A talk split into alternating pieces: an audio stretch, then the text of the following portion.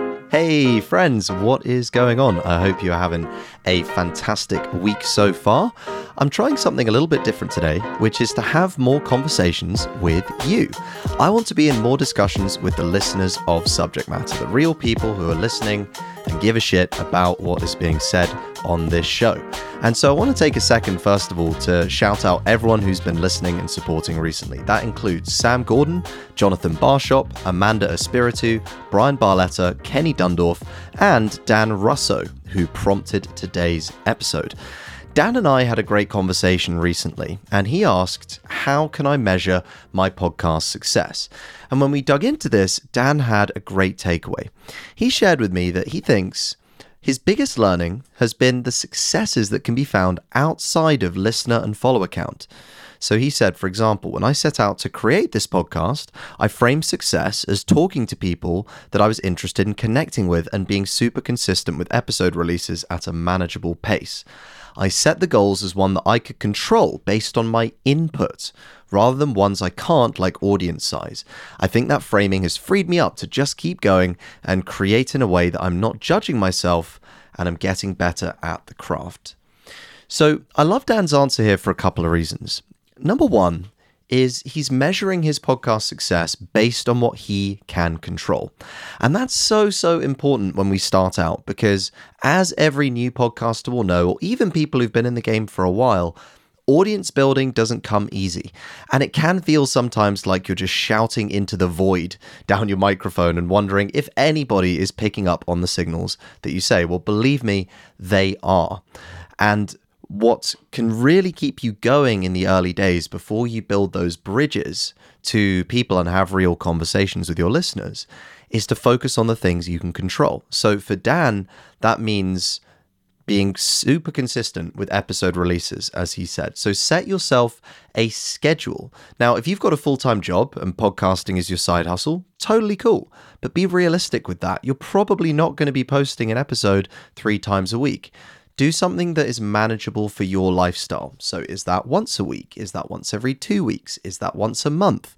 Again, there's really no right answer here. The key thing is to just keep ticking off that box because consistency compounds. And when you think about building a relationship with your audience over time, no one remembers that one piece of content that you create.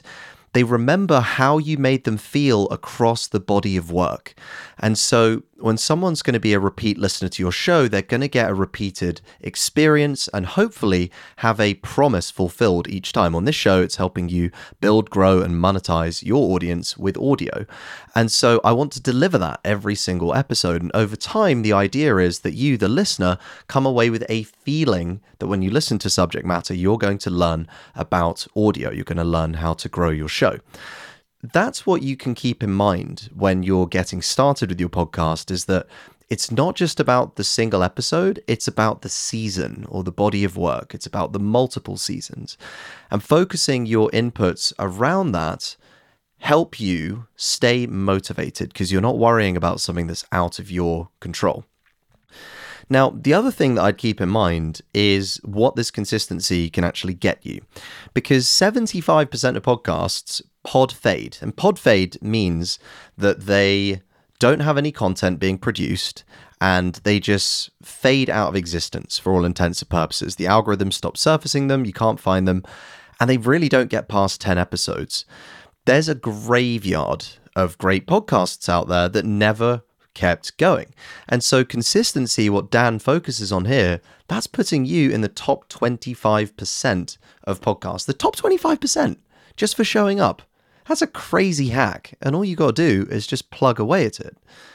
Now, the other way that you can measure success when you're getting started is the number of conversations that you're having. Now, I would look at this in two ways. You can either look at this through the conversations you have with your guests, or you can look at this as the conversations you have with your audience.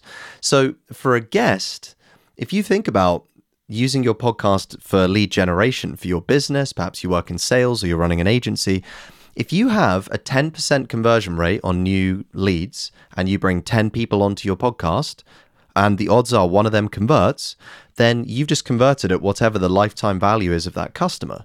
That's pretty strong. On the other hand, maybe you're just looking to build connections with your network, in which case, every single guest that you have on the podcast is a win. It's a step forward. That's another way of looking at it. What you can also do is measure it in terms of the conversations that you're having with your audience. Now, the big, big challenge with podcasts is that we're a one way medium. So even though this feels like a conversation, it feels very intimate, you can't right now just text me or press pause and send me a voice note and me receive it instantly. We have to go to another social platform. And so what you want to do is pick the social platform that works best for you.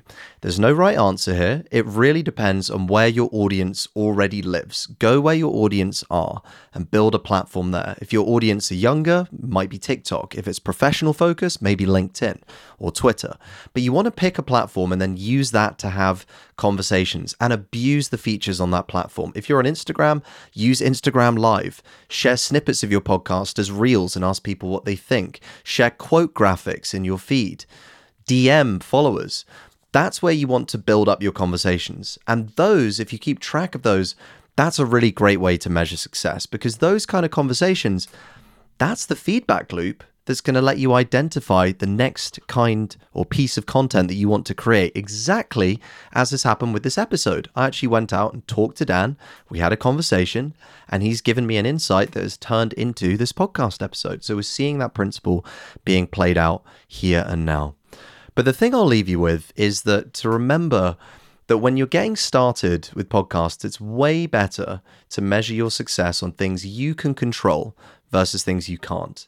That's going to help you keep the motivation up and help you outlast everyone else and build an audience that has a show that they really care about and content that you really care about creating.